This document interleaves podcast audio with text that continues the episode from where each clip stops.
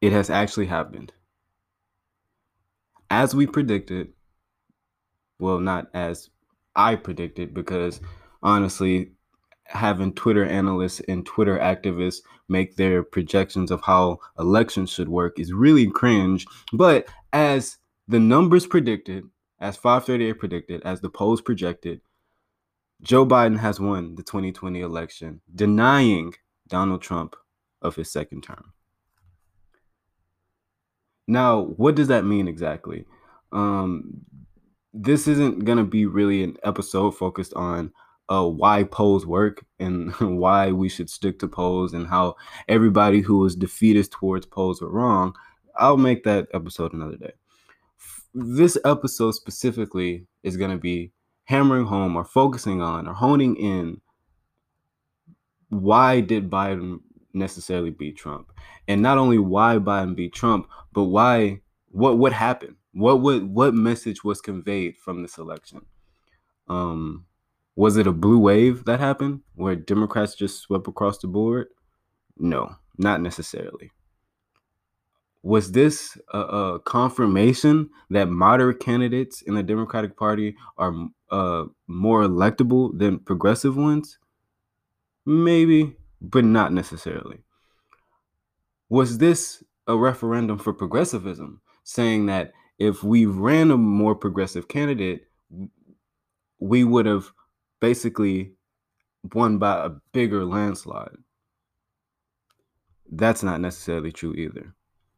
Honestly, all these myopic views that come from these Twitter analysts are, you know, political pundits. It, it, it, it's, it's just that it's very nearsighted. It's not really getting the whole picture of understanding what happened this year. Um, so that's what we're going to talk about in this episode. Biden beats Trump, but Trump still survives. Let's get into it.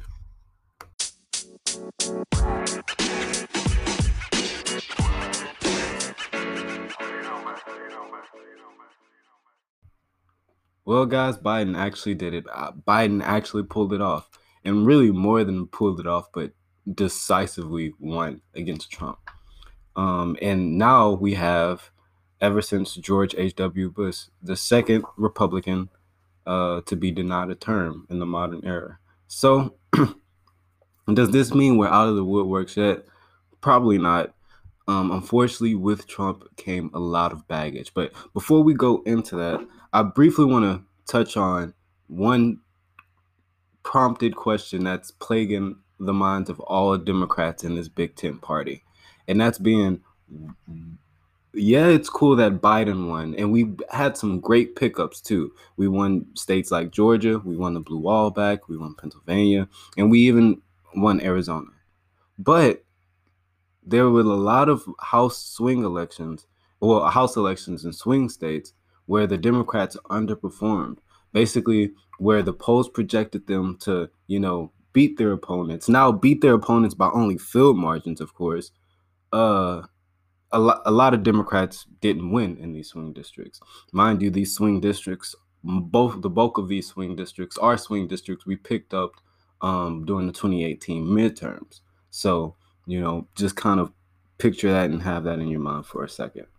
So, before I go into my, you know, qualitative analysis of what I feel happened to the Democrats and why they suffered such a, you know, underperformance, um, I, I would like to touch on just the media narratives from all sides, being progressive, moderates, um, and, and their analysis and what they feel went wrong with this election. Um, first, we go to Jim Clyburn.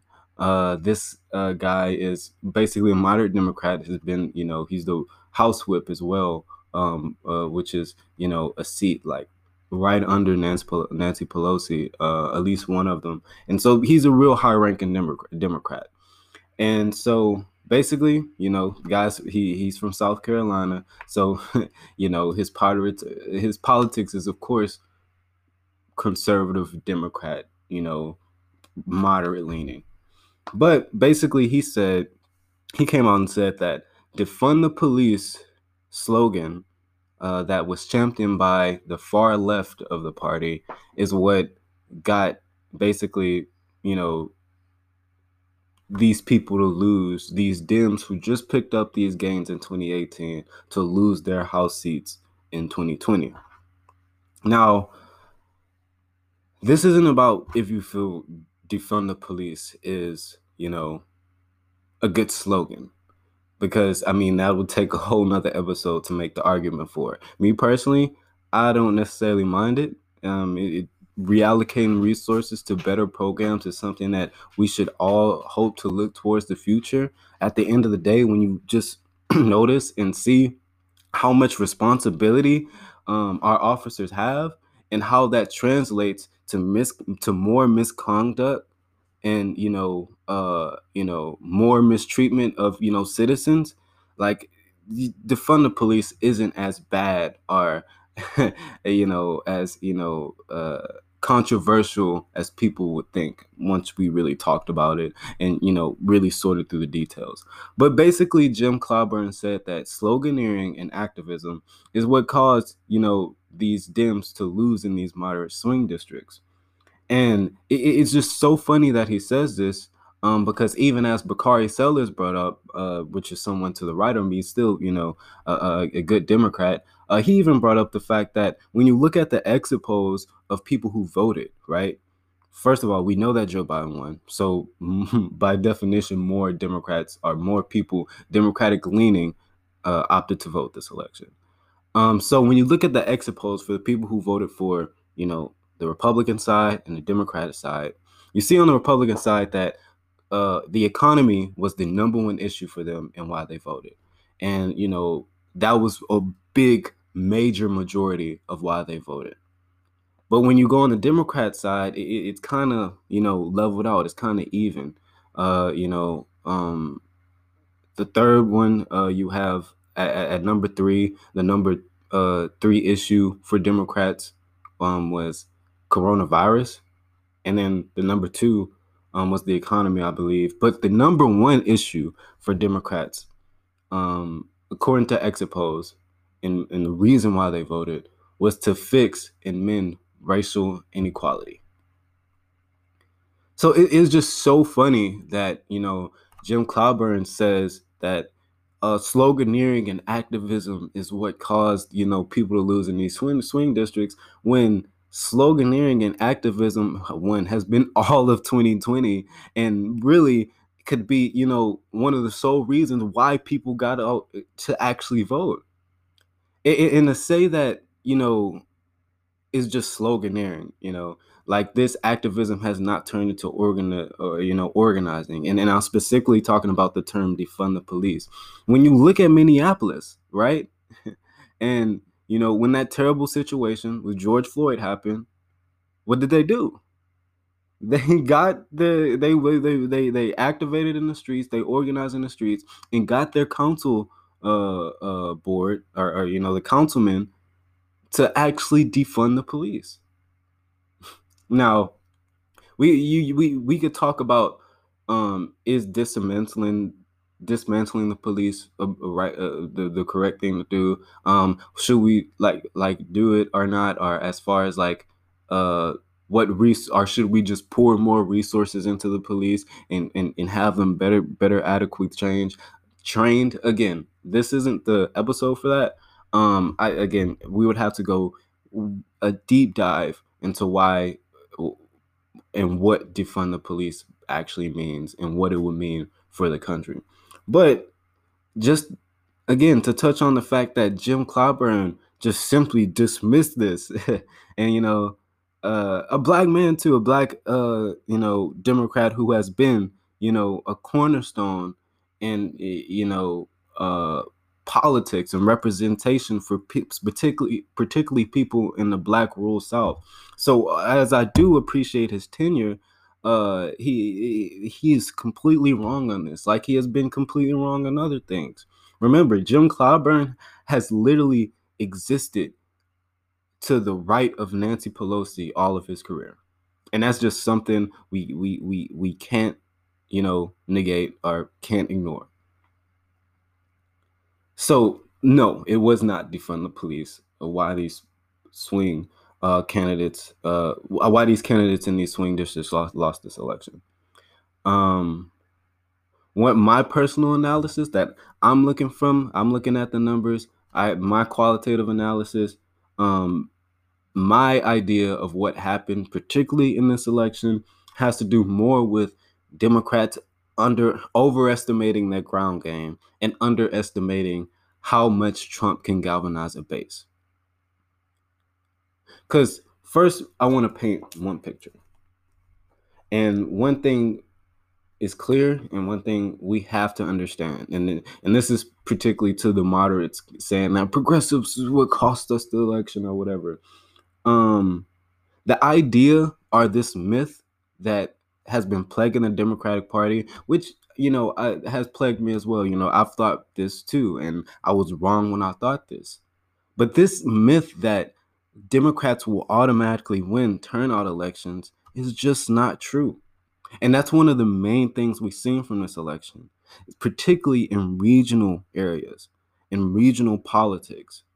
You know, Dems had this, uh, we, we had this idea that, okay, as long as everybody is anti Trump, then uh, Democrats are going to bump, you know, in the polls, you know, uh, in these regional uh, districts as well. Even if these regional regional swing districts, like uh, the one, uh, like district, uh, like the District of New York, um, the 11th district, district of New York, that is, these swing districts were already five plus Republican, meaning that the edge in the math was already in the Republicans' favor. And these are most of these swing districts, by the way.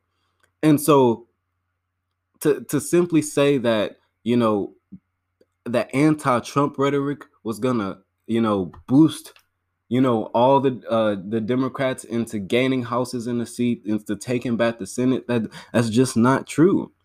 You know,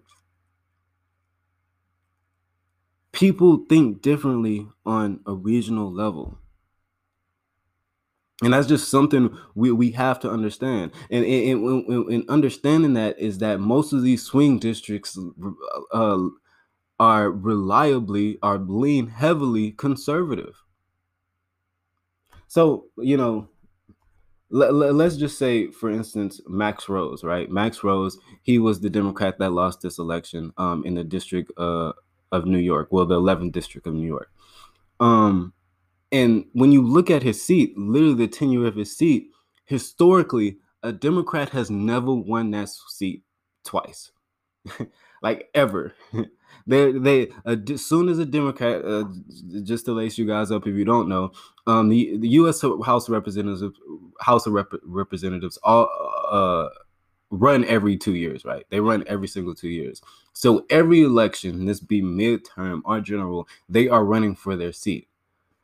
So every uh, uh, uh, basically historically, a Democrat in that district where Max Rose lost has never won, like like like uh, twice before, has never won twice before.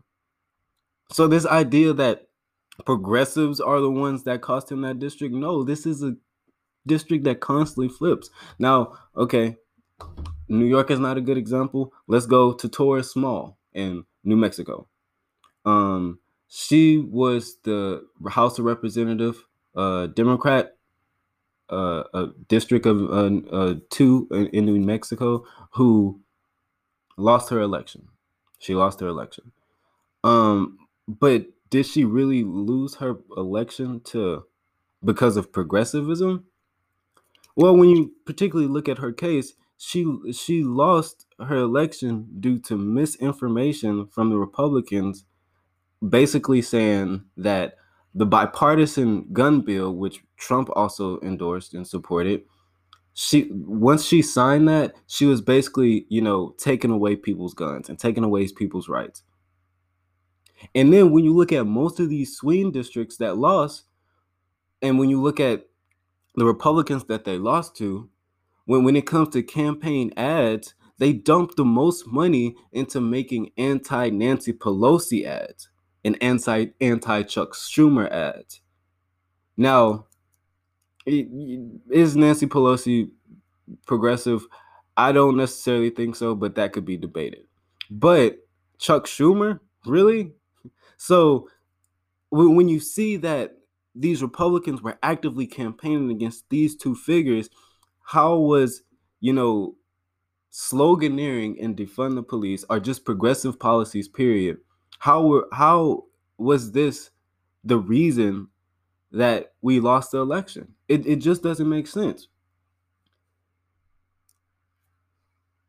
And what I feel like a lot of people don't understand or consider is that, and this was my, uh, well, a lot of people don't consider this, is that whatever you think happened in this election, as far as like uh moderates being the ones to say that, hey, we are the most electable, our progressives being the ones to say, hey, uh, well, moderates lost all these house seats, so that means moderate uh, third way Democrats isn't the way to go, and progressivism the way isn't the way to go.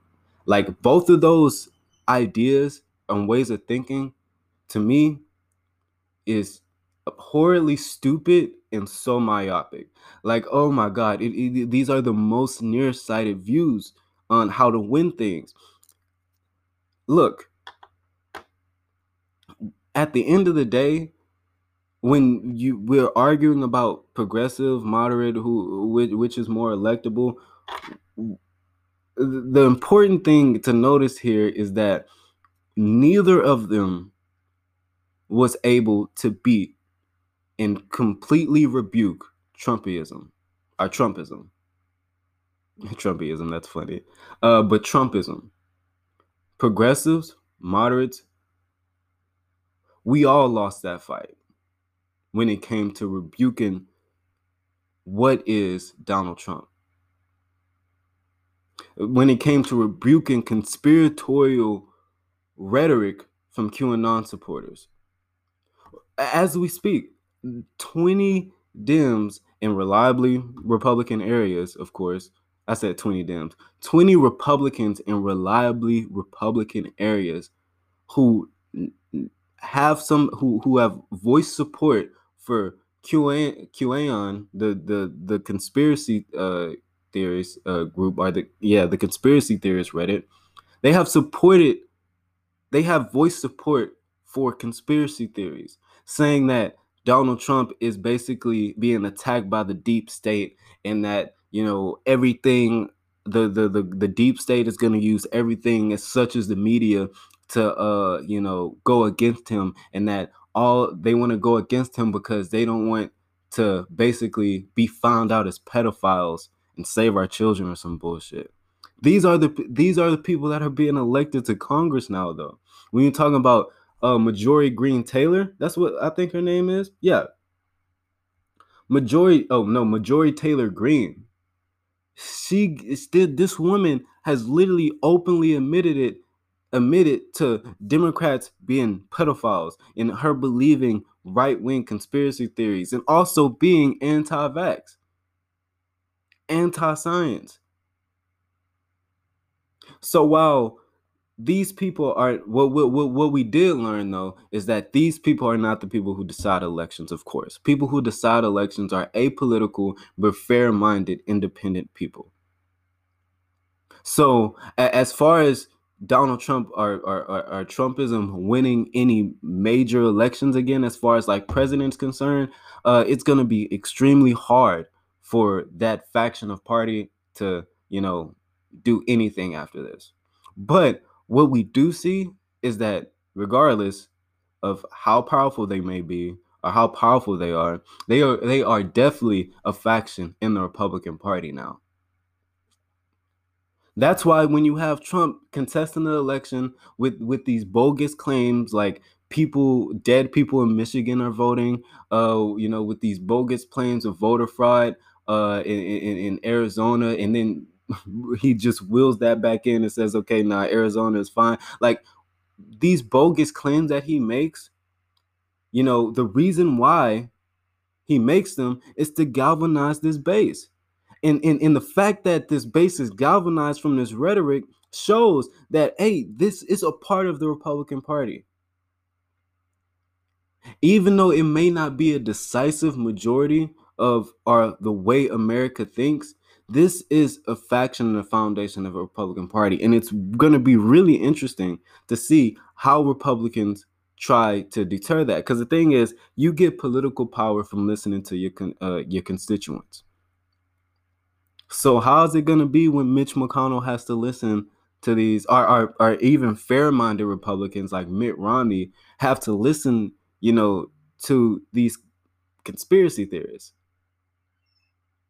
or listen to the faction uh, that that is not also conspiracy theories, but write out ultra natural nationalists when we're t- talking about people like the Proud Boys.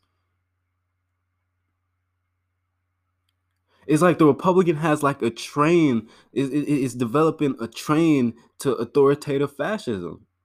It, they are. You know, it starts on the conspiracy QAnon, uh, QAnon shit. I'm, I'm sorry if I'm pronouncing it wrong. I, I don't really care. Uh, and it starts on that, and it and it's this train that just goes down into ultra nationalist thinking. Because after that, after they fear mongering you with all the anti-vax and the anti-fear and uh, the, um, uh, the anti-vax and the anti-science stuff and the uh, anti-media and the anti-facts that's when they could start telling you this is why we need to preserve our posterity right this is why it's important for uh, for us to you know remember there's 14 words and th- these are those dog whistles that are implemented into these you know Q supporters, I'll call them, uh, who support these right wing conspiracy theories. So the fact that this is a major part of the Republican Party, because I, I still think Donald Trump has more than 90% of the approval rating of the Republican Party. So if Republicans are Republicans in office, that is, if their their their mouths are closed shut, be uh, when it comes to you know people talking uh, supporters talking about this as a fraudulent election and them not even be able to speak the truth on that it shows that the that the republican party is headed towards a terrible place but unfortunately we can't as democrats celebrate that. Because a lot of times we forget that oh god republicans are half of the party. So we we can't really just cast them aside like no they're an active part of the party. So if you know not saying all republicans are uh, qanon supporters but let's say if it went to that like okay we fast forward 10 years republican party is now the party of q. Um now this is half of oh, the half of the country we have to deal with now as far as like you know you know debating with institutions and and and and, and debating ideas and we, we we're literally going back into a science versus anti-science place and that's scary because that shows that no matter how left we think things are getting this electorate the united states has continued to stay a center right electorate i'm gonna take a break real quick I'll be right back for my closing statements. That'll be directly straight at progressives. We we've been talking too much about moderates. Now I need to, you know, get my progressives in check. So right after this. While the mainstream analysis, the mainstream myopic analysis from moderates, you know, kind of irritated me. Uh, what also irritated me was the same mainstream cookie cutter analysis that progressives, some progressives were giving. Um, th- this is not including AOC because I feel like she actually gave some of the best critiques um, overall. Uh, you know, and, and I feel like um, I think uh, Jamila Popal. Uh, I am sorry if I'm pronouncing her name wrong, uh, but she's um, also a congressman out of California, and she had a really good analysis on this as well. But when I talk about mainstream analysis, I'm just talking about what both of the sides are saying. Uh, like I said earlier, one of the biggest things that irritated me about moderates was that they were so quick to blame, you know, progressives. And so some progressives, what irritated me the most is seeing some progressives, you know, with that defeatist attitude, you know, saying, you know, that Bernie would have won by a bigger amount. You know, first before I touch on that, touch on that, you know, I like to say that, you know, what was really irritating was the defeatist mindset when going into the election, we already knew that Democrats overwhelmingly represented their vote in mail in ballots and early voting. And knowing states like Pennsylvania and Wisconsin would count those and tally those mail in ballots after, you know, initial election day count, uh, initial election day vote was counted. And so uh, when you know Wisconsin was still a little red, red, when Michigan was still a little red, when Pennsylvania was still red, you know, when Georgia was still red, I could literally go down rabbit hole here. You just seen all these lefties on Twitter saying, "Oh well, how did the Democrats manage to do this? They suck. They're trash. Bernie would have won by a landslide." Now, whoa, bro. Well, where is this myopic analysis coming from? You know, it, it's not rooted in any numbers or any facts. And so, like when when when when people said that, I was just like, "Whoa!" Because like at the end of the day, we can't conclusively conclusively say what Bernie did would have done as far as like conclusively. We can induct and make our inductions based off of you know premises that we have you know now, but I just want to know what premises or what points lead people to think uh, uh, inductively that Bernie would have won in this landslide. Now, am I saying Bernie would have lost? No, no, not not at all. You know, but I, I I'll honestly say the margin of you know Bernie winning against Trump would have been smaller than what Biden did to Trump. Because because what you have to consider, like I said earlier, is that this is a center right electorate where cultural identities matter more than policy. You see, the, these things are pervert have perverted our politics for so long that you know the idea that all somebody had to say was Bernie Sanders was a socialist and you know Florida is gone. Florida is lost for Bernie. You know, even though Biden didn't win it, Bernie would not have had, had a chance. Just understanding those cultural identities. And I know a lot of people say, well, you know, places like Florida enacted the 15 minimum dollar wage. So, you know, that was something Bernie was a champion of, and he's a champion of progressive policies and increasing the minimum wage is a federal is a progressive policy. But I'm I'm like, dude, like politics is way more complex than that like yeah, like Florida probably voted to for a fifteen million dollar wage, but that does not mean that they're voting for progressive Democrats, and it doesn't really mean that they're voting for Democrats either. Just like this idea that you know, when we talk about the working class, not all of the working class has this work class consciousness, consciousness, right? A lot of Trump supporters are a part of that working class as well. So for you to s- simply say uh, tie a policy um, and, and, say that you know with that policy and, and, and with this instance in Florida, we can prove that hey, we can win. Like progressives can win over you know hard arch conservative Republicans. No, not really, because yeah, they'll probably be down with Bernie Sanders' 15 minimum wage, uh, you know, gig, but they're not gonna be cool with Bernie Sanders saying all trans lives matter. You know, they're not to be cool with Bernie Sanders saying that, you know, let's get rid of private insurance. Now, these are two things that I love Bernie Sanders for, for right? But there's a whole aspect of cultural identity and political power that goes into actually winning these elections. Now, again, I would have I, still think Bernie would have won simply because Trump lost because how bad he mishandled the coronavirus. Simply as that. Like there's no other reason why Trump lost. And I wouldn't say no other reason. These four years have been chaotic, but I would say this is the main catalyst, uh, you know, in the main denominator for you know the result that happened, you know, this month when Donald Trump was denied a second term. So honestly, I feel like any Democrat, Now, it depending on the Democrat, the margin of victory would, would have been, you know, cut.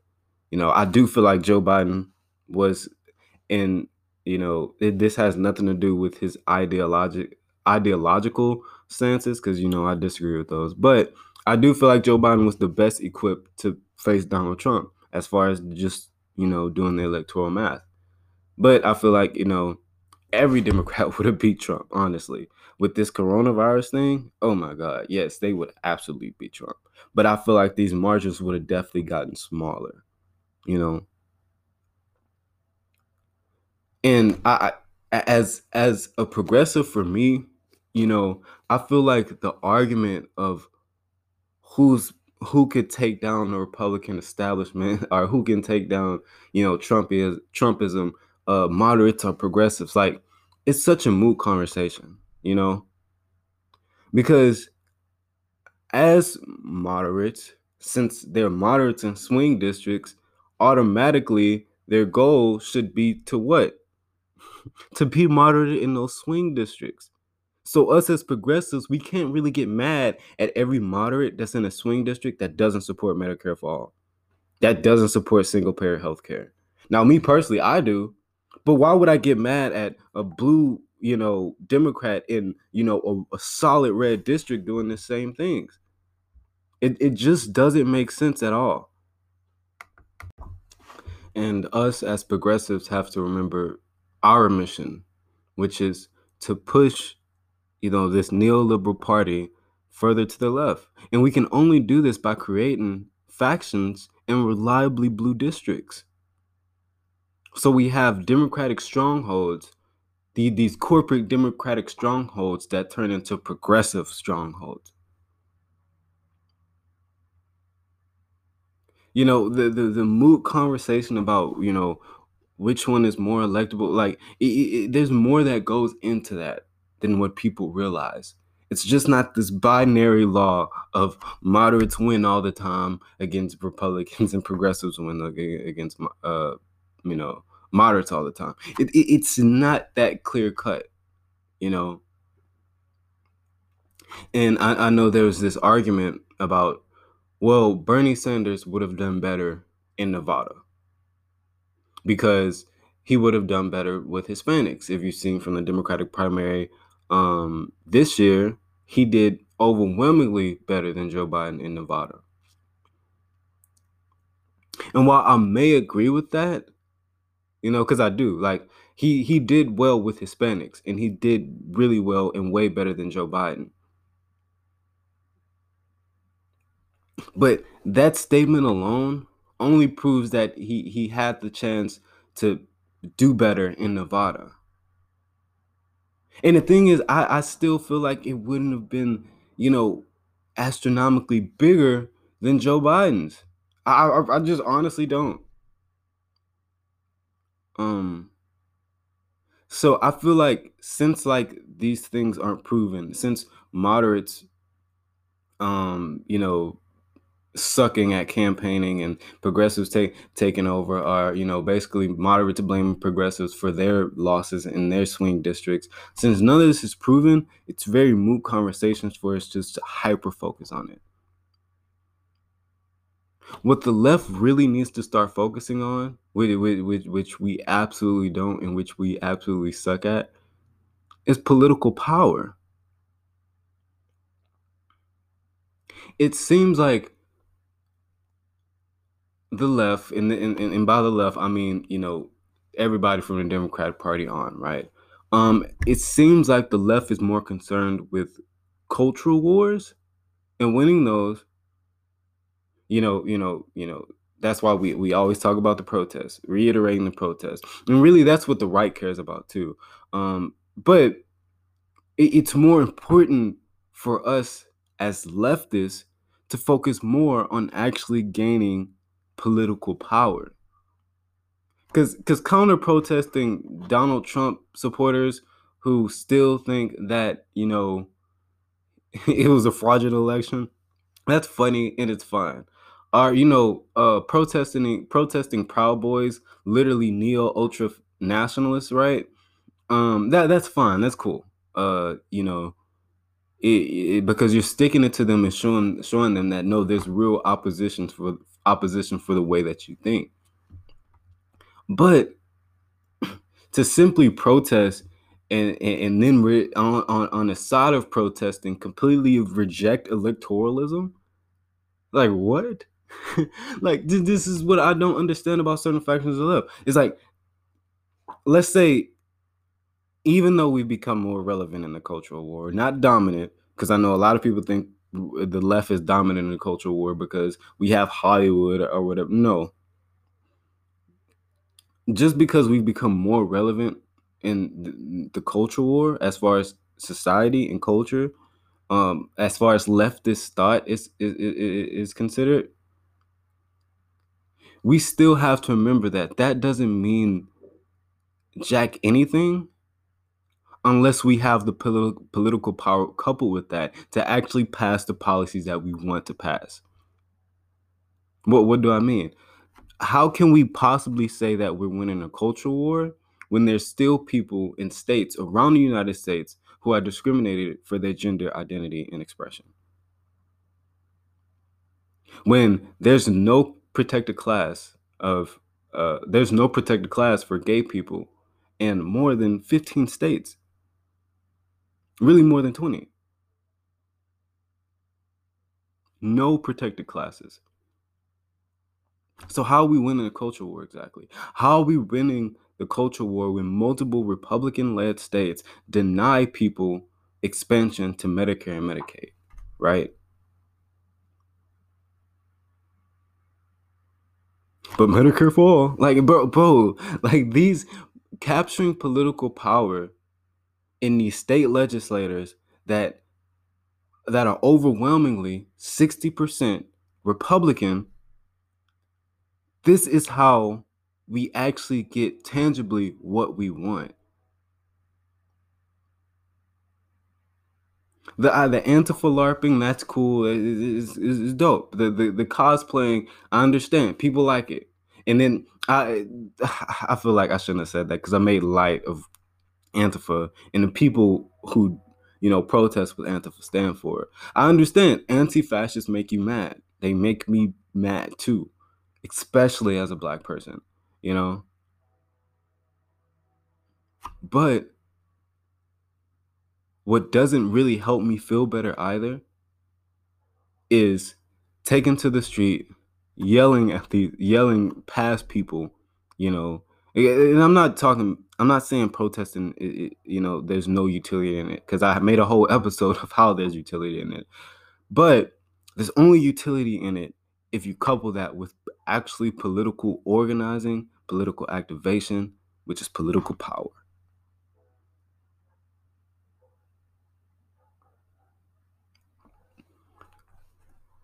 Well, that's all I had today for for you guys. Um, thank you guys so much for checking out. Um, and again, if you want to stay up to date with all the episodes, please follow us on E to the podcast. Um, that's on our Twitter, Instagram, and Facebook. Uh, like us on Facebook, E to the podcast, um, and then follow us on Twitter and Instagram. And also, if you're interested in longer formatted conversations concerning politics, where you know both sides, as far as like right and the left and center, where we all just get together and talk about um, this uh, politics um, fully fleshed out for like more than an hour. Um, check out this page uh, called Civil Discourse. It's on YouTube and Facebook. Uh, they have a Facebook group. Um, it is ran by this guy named Tre- Trevor Baston. Now, man, this is um, some really cool content and, and, and some really cool stuff can spring up for this. So I really want you guys to check out his page. Um, of course, I, I, did a couple um, debates and discussions with uh, some libertarians and with the House candidate, um, with a state House candidate, and so that was really dope. And uh, I hope that I get invited on to do more because I really love that environment. But if you love those longer format conversations, head on to Facebook or YouTube, um, and it'll be Civil Discourse. Um, Civil Discourse. Um, really great show, really good show. And if you guys want to do anything as far as like come on this episode or come on this podcast or uh, you know set up a debate with me you guys can always hit it up right? You know i love talking to people. And even if it's not a debate just discussions you know just hit up you know the podcast on any of those social medias and we'll be sure to get back to you. Uh, but thank you guys so much for checking out this episode. We will be releasing more content uh, on a normal basis again uh, now that all the election stuff is over Thank you guys so much. Peace out and hope y'all have a good one.